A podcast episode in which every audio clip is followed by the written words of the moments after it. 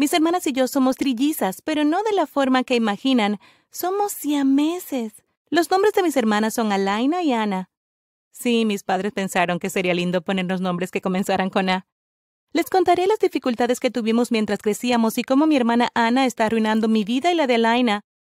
No contarán sus lados de la historia, así que no esperen escucharlas en este video. Alaina es demasiado tímida para hablar con todo este desastre y Ana es la que está creando este caos. No quiero que ella hable en absoluto. Mi mamá y papá nunca vieron venir nuestra condición única. El embarazo fue perfectamente normal y los médicos le aseguraron a mamá que solo esperaba un bebé. Aparentemente mis hermanas se escondían detrás de mi cabeza las pocas veces que se sometió a una ecografía. A mamá nunca le ha gustado demasiado la medicina moderna, aunque sí consultó a los médicos para asegurarse de que estuviéramos bien y nos llevó a pediatras a medida que crecíamos. Quizás si mamá hubiera visitado al médico con más frecuencia hubiera descubierto la verdad antes, sin embargo no estoy segura de que hubiera hecho una gran diferencia. Nada prepara a las personas para lidiar con tener hijos y meses, y mucho menos trillizas.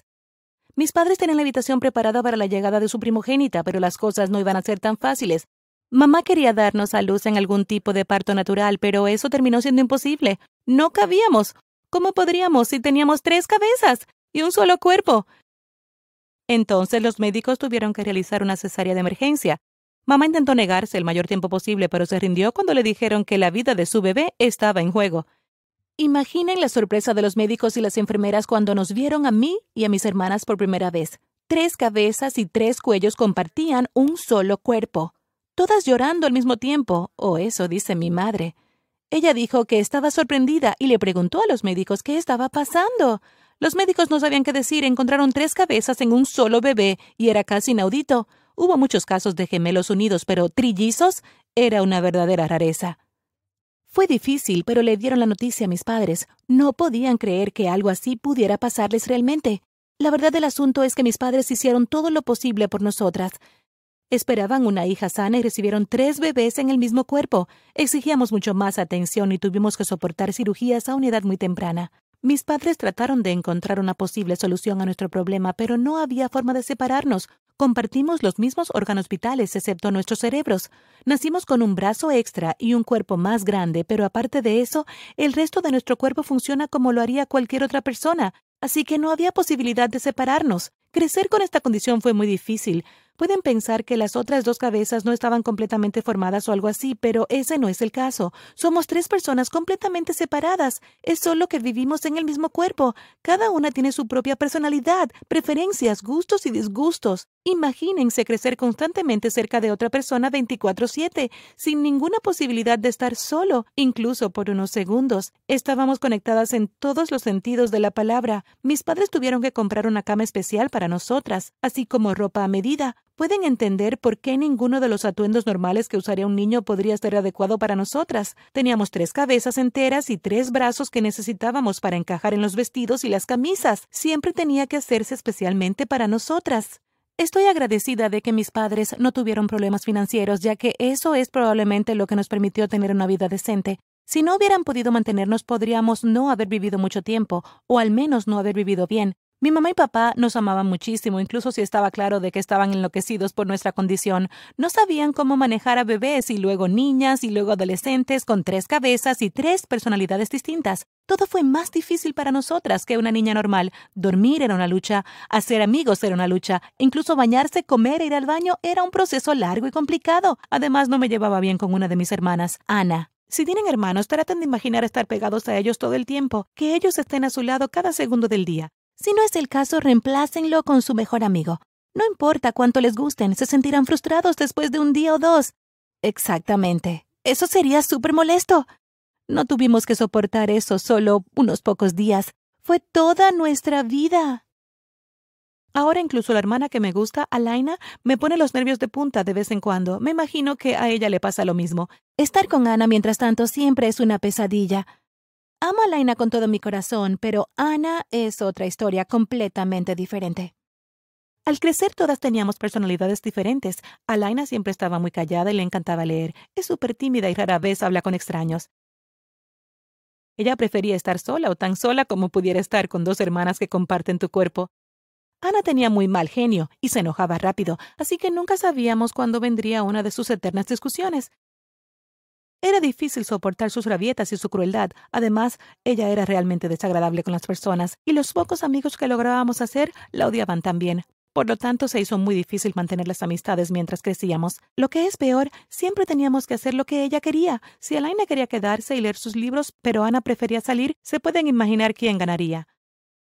Ana se aseguraría de ser súper ruidosa y realmente molesta solo para salirse con la suya. Así que Alaina trataba de leer y Ana cerraba el libro, golpeaba a mi otra hermana o a mí, o simplemente gritaba y hablaba sin parar hasta que nos rendíamos. Entonces ella estaba de muy buen humor otra vez. Era increíblemente consentida y egoísta. Soy la que está en el medio de Alaina y Ana, así que hago mi mejor esfuerzo para ser una especie de amortiguador entre ellas. Soy mucho más relajada y prefiero simplemente relajarme y pasar un buen rato. Creo que ya tenemos suficientes problemas con los que lidiar tal como estamos. No necesitamos agregar drama y peleas a nuestras vidas. El problema era que con el tiempo las fallas de Ana no mejoraron, se pusieron peor, mucho peor. Mi hermana no nos permitía hacer nada que no tenía ganas de hacer, entonces si necesitábamos hacer la tarea y ella quería jugar, tiraría agua en nuestras carpetas y escribiría sobre nuestros papeles.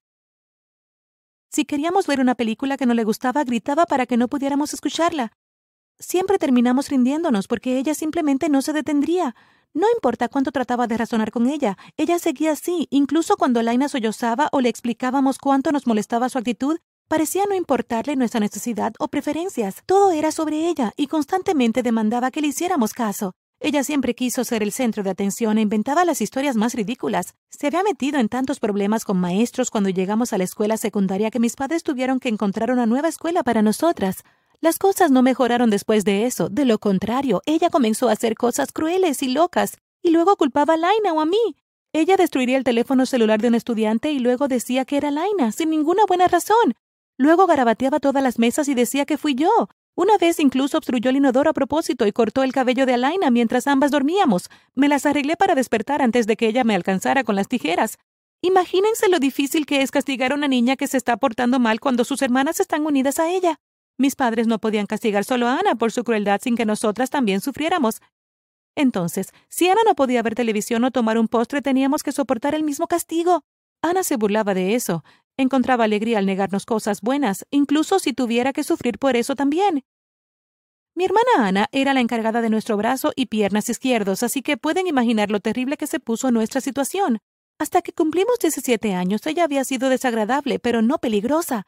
Entonces todo comenzó a cambiar. Estábamos a punto de cruzar la calle cuando cambió el semáforo. Nos detuvimos esperando que los autos bajaran la velocidad cuando sentí que alguien intentaba empujarnos hacia adelante.